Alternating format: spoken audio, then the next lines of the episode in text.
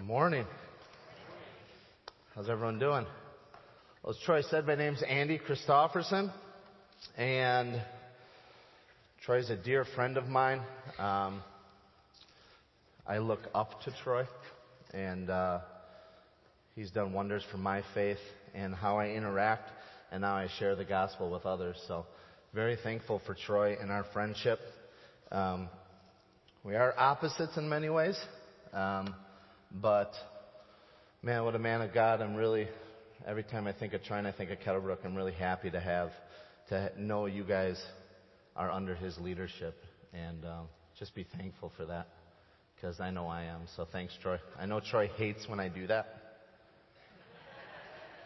He looks at me, kind of gives me that face like, come on, bro. Come on, bro. It's about Jesus. It's about Jesus.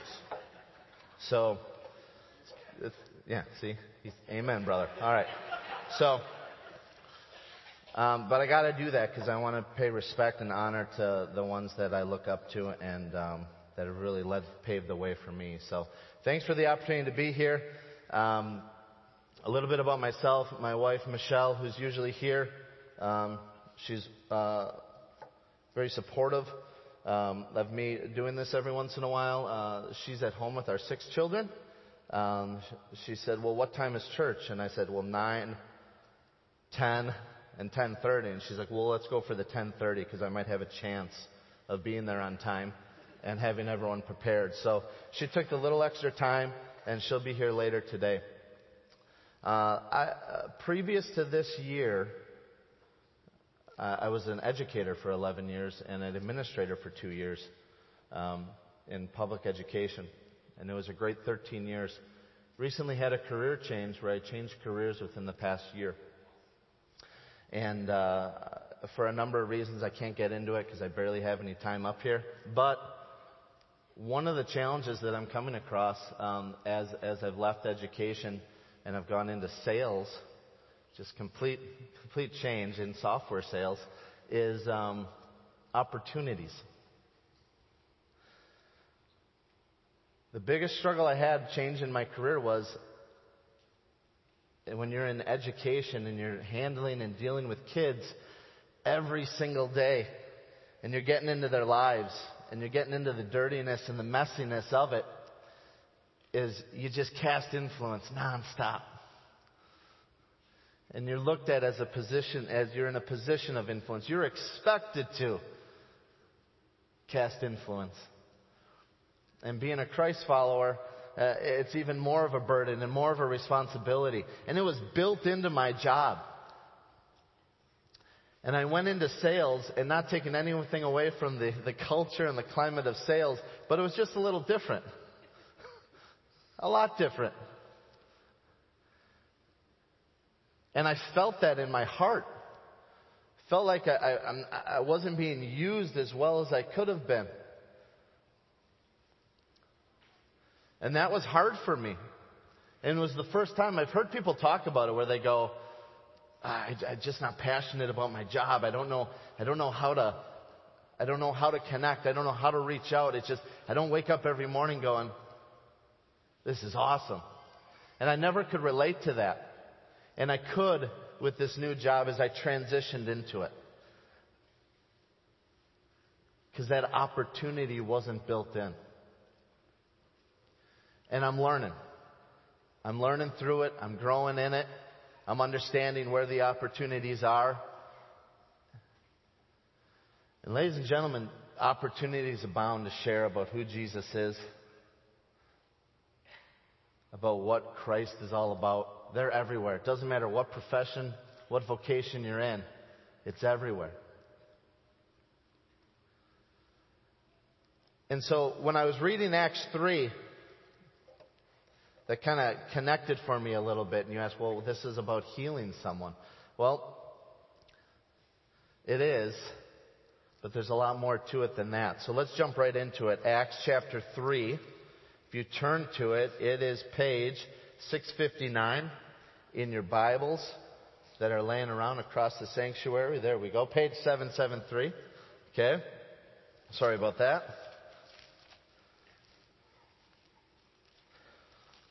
So what I want to do is I want to share four things that just the Lord showed me in this passage. Um, and I think with our Christianity in suburban West Bend sometimes, we sell a life following Christ short. That following Jesus is a real tame endeavor. Some of us would say it's just a, a faith. It's a personal thing, right? It's just for, for me and my family. And I, I think some of these verses just speak uh, contrary to that. That when you follow Christ, when you put your faith in Christ, you have a responsibility to your Maker to share what He's done in your life. So let's go to Acts chapter 3. Let me lay the background for this before we go. Acts chapter 2, Pentecost is over, and Peter gives a rousing sermon after because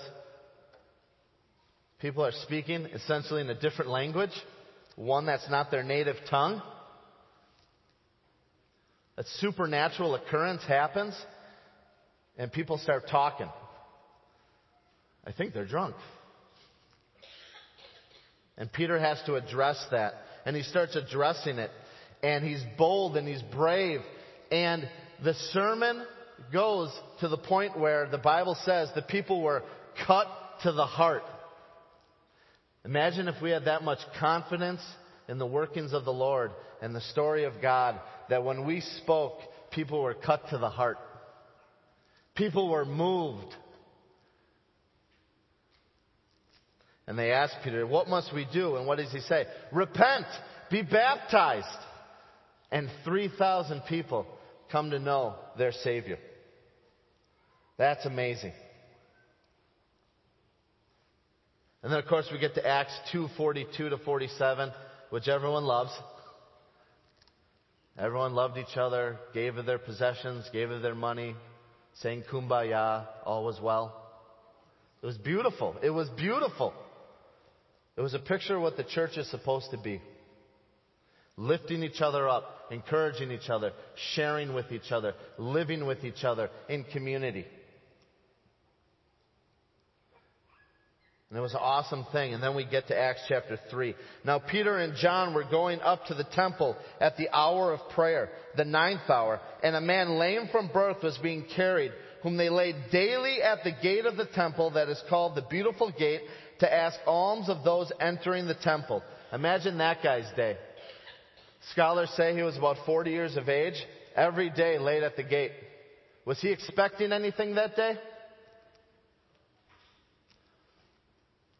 He was expecting to beg for his existence.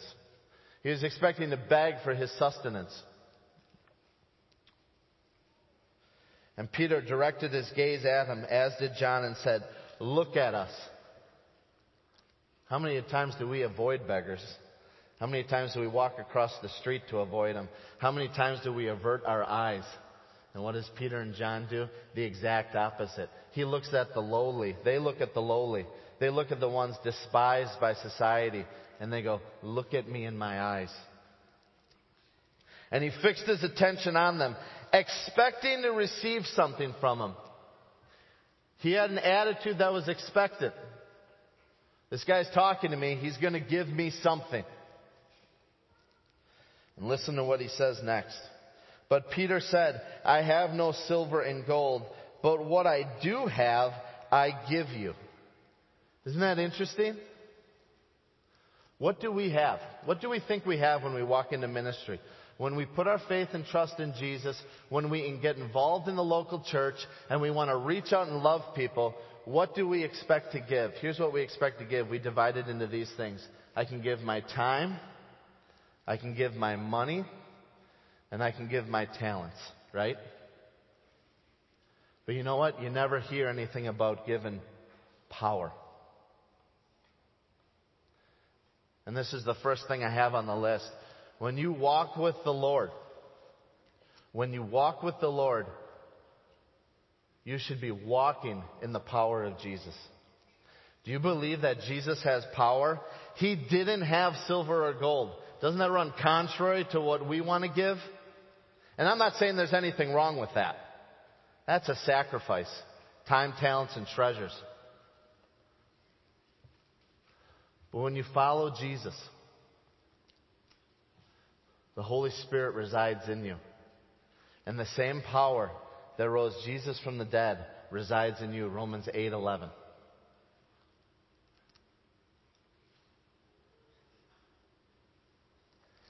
Silver and gold I do not have, but what I do I have I give to you. In the name of Jesus Christ of Nazareth, rise up and walk. And he took him by the right hand and raised him up, and immediately his feet and ankles were made strong.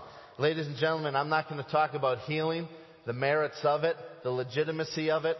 I know it's real. I know people in here have seen stories of healing. They've experienced stories of healing, whether it be sickness, whether it be disease. And ladies and gentlemen, I'll touch on this briefly. I don't know why the Lord chooses to heal and why He doesn't.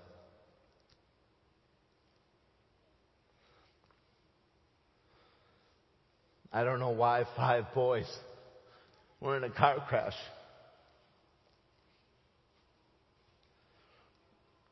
And the Lord chose to take one.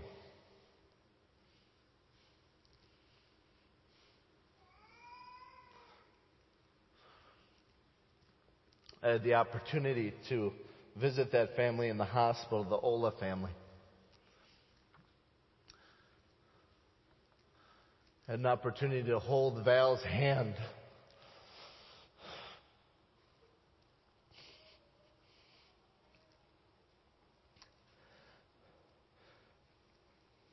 An opportunity to sit next to Tony, the dad, as he's rubbing his hand. And he's talking about his son, how wonderful of a son he was.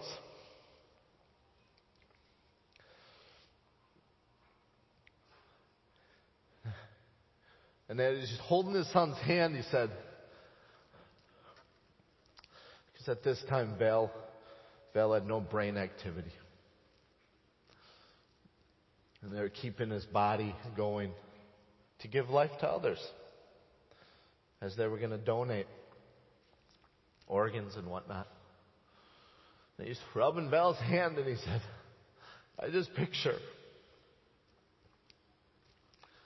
Val talking, talking to the Father.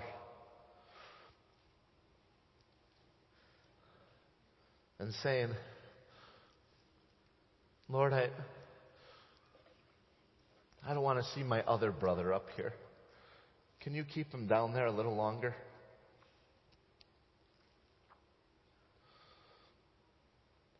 And that was Tony's prayer. Tony's prayer was, if you want to take him, Lord, our second child, take him.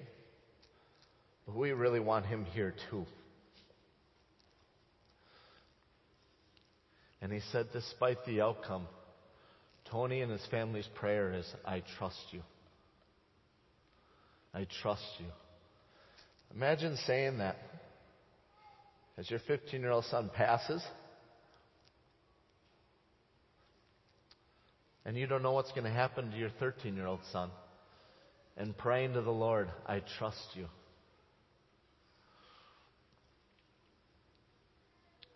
I don't know why the Lord heals sometimes and He doesn't, but what I do know is His steadfast love endures forever.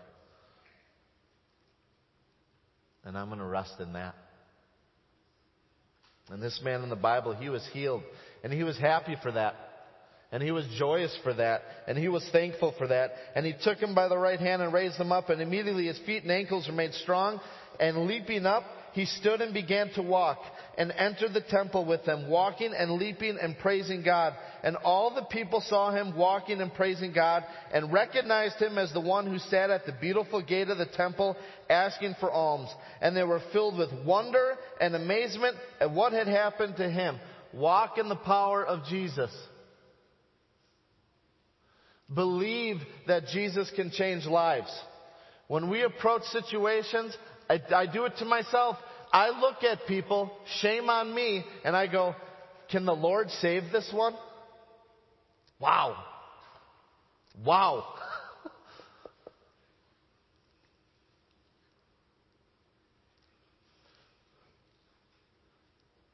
Love people. Give of your time, talents, and treasures. But don't just stop at making some situation and circumstance bearable, tolerable.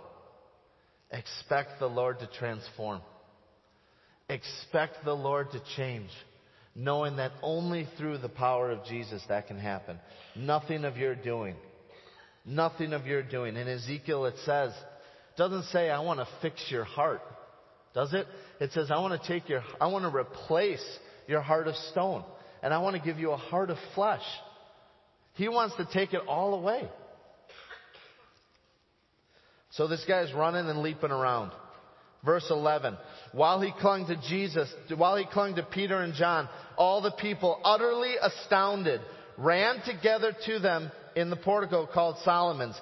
And when Peter saw it, he addressed the people. When people, when he had saw it, he addressed the people. This is the second thing. Walk in the opportunity. Walk in the opportunity. How many of us, the opportunities we have in our lives to share who the Lord is, we happen upon them by accident? Just kind of hits us right in the face. Look for those opportunities. Peter identified it. P- Peter sensed it. He knew there was an opportunity where people's hearts were fertile. And he said, bingo. That's my version. Bingo. I'm going to go after it. I'm going to give them all I got. I'm going to speak truth into their lives. And when Peter saw it, that they were utterly astounded by what they saw. See, they saw the work of God. They saw the work of God, but he was going to back it up with the Word of God.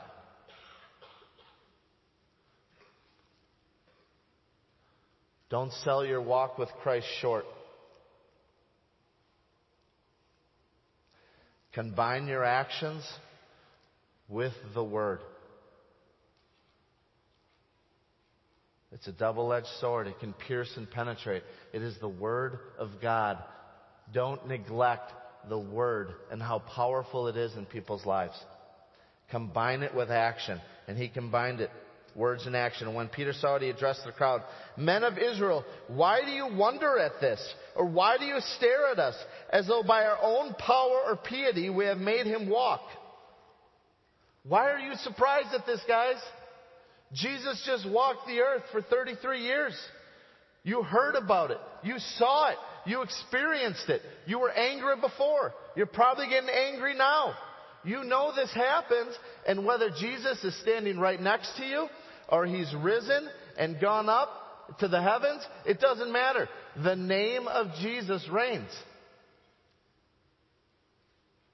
And through his name, and the faith in his name only brought about by him, this is why it happened.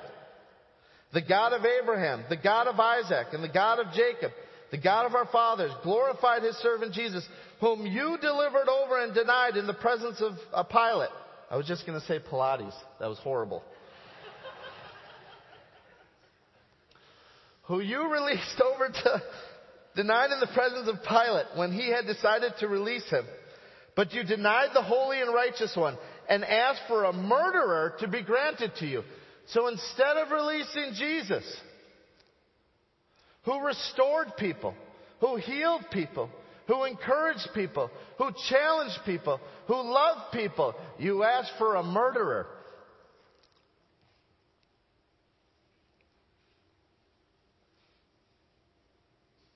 You denied the holy and righteous one and asked for a murderer to be granted to you, and you killed the author of life, whom God raised from the dead. To this we are witnesses, and his name, by faith in his name, Jesus, has made this man strong, whom you see and know, and the faith that is through Jesus has given the man this perfect health in the presence of you all. Ladies and gentlemen, find your opportunity. And third, walk in boldness. Walk in boldness.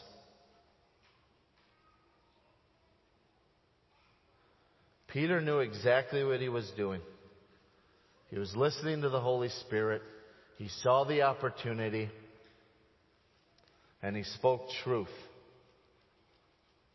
Now, I'm not going to get into speaking truth, uh, uh, uh, harshness, because uh, this seems kind of harsh, doesn't it? But the Lord was listening, or Peter was listening to the Holy Spirit. He knew when to be harsh, sounded harsh. He knew when to speak truth. He knew when to draw back. He knew what to say because he relied on the Holy Spirit. But be bold. Be bold. One thing I like when I come to Kettlebrook is I see it. Every generation here. I see the older generation. I see the younger generation. I see my age, the younger generation.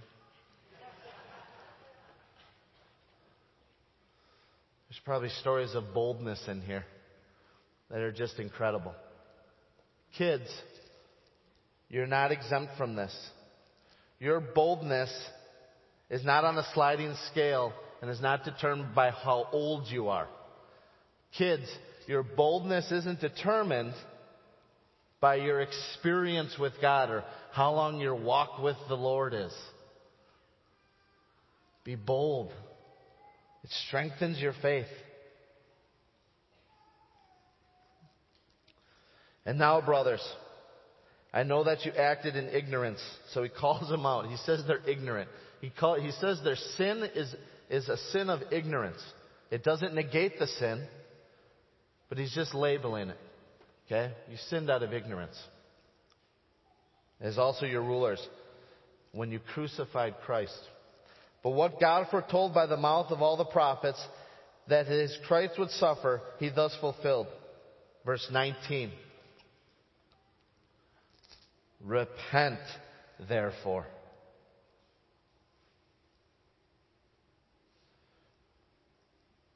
And turn back that your sins may be blotted out. Repent, turn back so that your sins may be blotted out. So there's three things in there. Repent, a level of remorse. You're sorry. But repenting, walking with the Lord is not just about saying you're sorry. It's about turning away from it. It's about turning away from it. It's about saying, Lord, I'm sorry. Lord, forgive me. Lord, help me now with my actions and turn. That your sins may be blotted out. That would signify that there's a list of sins that you've committed, and guess what? The Lord blots them out. He washes them out. He pardons them. He X's them out. You are pardoned. You are pardoned. And that's the fourth one. The fourth point here walk in repentance. Walk in repentance. Why should we walk in repentance? It reminds us of the power and the strength of the, of the gospel. It humbles us. It reminds us of the gospel. Christians need to be reminded of the gospel. We need to preach the gospel to ourselves. Understanding and knowing the gospel isn't a one and done thing. I accepted the Jesus. I did an altar call. I said a prayer. I put my faith and trust in Jesus. You know the five points of what got you there. You know that sin separated you. You know that the cross bridged that gap and now we're good. The gospel is, is for a believer that's been walking with the Lord for 60, 70 years. The gospel is for a believer that's been walking for three months. And the root of that is repentance. Know your need. Know that you are nothing without Him. Troy mentioned it. We're only standing here. We're only breathing this breath because of the grace of God. because we're filthy. And we need to be pardoned. And holiness can't, can't coexist with sinfulness. And that sinfulness needs to be submitted at the foot of Jesus on the cross. So lightness, light can enter and darkness can dissolve.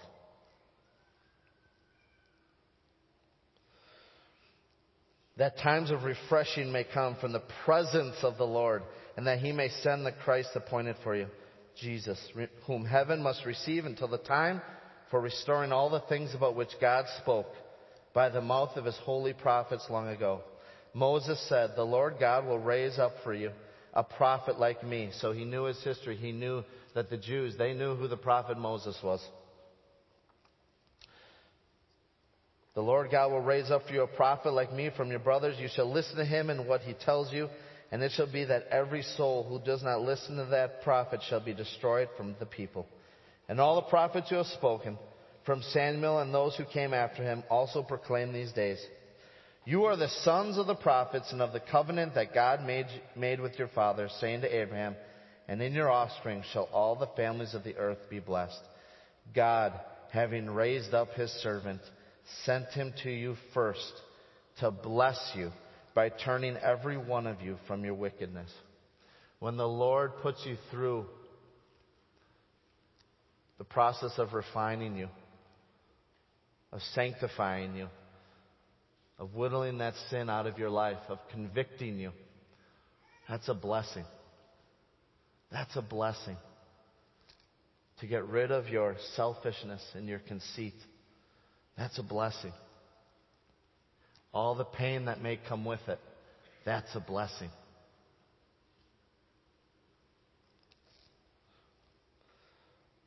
So we went through four quick points. Walk in the power of Jesus Christ. Walk in the opportunity. Walk in boldness. And walk in repentance. I was sitting last night trying to kind of edit what I go through. I sit down the night before when I speak and I go, Lord, what doesn't feel right here? Lord, just refine, just edit this. And uh, I made a list. I wanted to get practical as I close. I got a couple minutes, okay? I want to get real practical as I close, okay? I don't have pastor in front of me, my title, okay? I go by the name Andy. Okay? I do my best to make people know about my faith and who I am and that I love Jesus and that I raised my family to follow Jesus. And I fall woefully short sometimes. But I looked at my last, the last two weeks that I had, and I wrote down opportunities that I've had.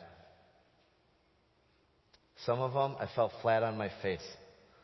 I wasn't bold.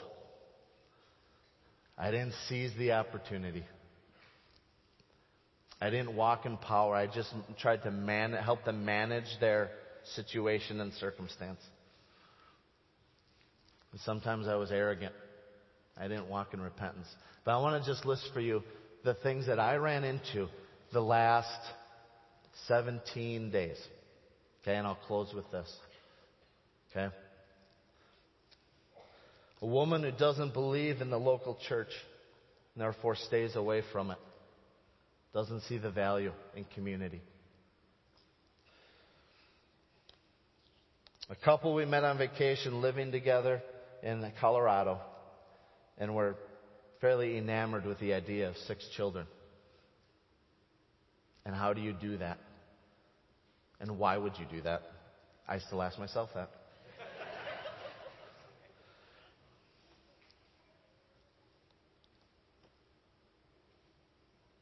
Someone who doubts God and doesn't believe in the Bible all the time. And they want to, and they're fighting through it. Someone who lacks confidence coming from following Jesus. That comes from knowing Jesus, and then therefore it affects the, their ability to parent.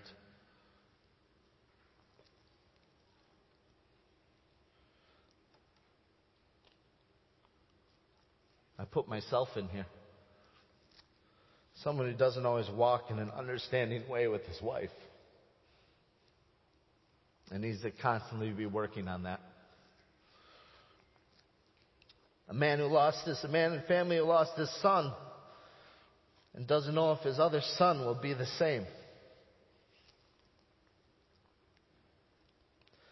Parents whose daughter got in a horrible snowboard accident and has had two brain surgeries in the last two months. A man who lost his leg in a drunk driving accident. His two children ejected from the car. He lives with the guilt and shame that comes along with that and is struggling with depression and addiction.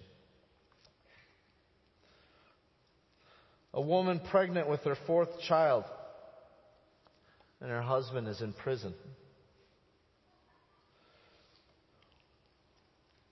A believer who gets tired of his commitment to the body of believers on Sunday morning gatherings, and therefore doesn't, is not here as much as he should be to give, to serve, and to love a family who is wading into the world of fostering, which I commend you, Kettlebrook, because your body of believers leads West Bend in that area. As we were talking to this family Friday night. A man who got his girlfriend pregnant. They fight nonstop about everything, but he wants to marry her and wants to take responsibility. Ladies and gentlemen, that was I'm not saying this to toot my own horn because I screwed up on a lot of those. But I stand before you a layman. Nothing to give except Jesus. And those were my experiences the last two weeks. How many people are in here right now? 200?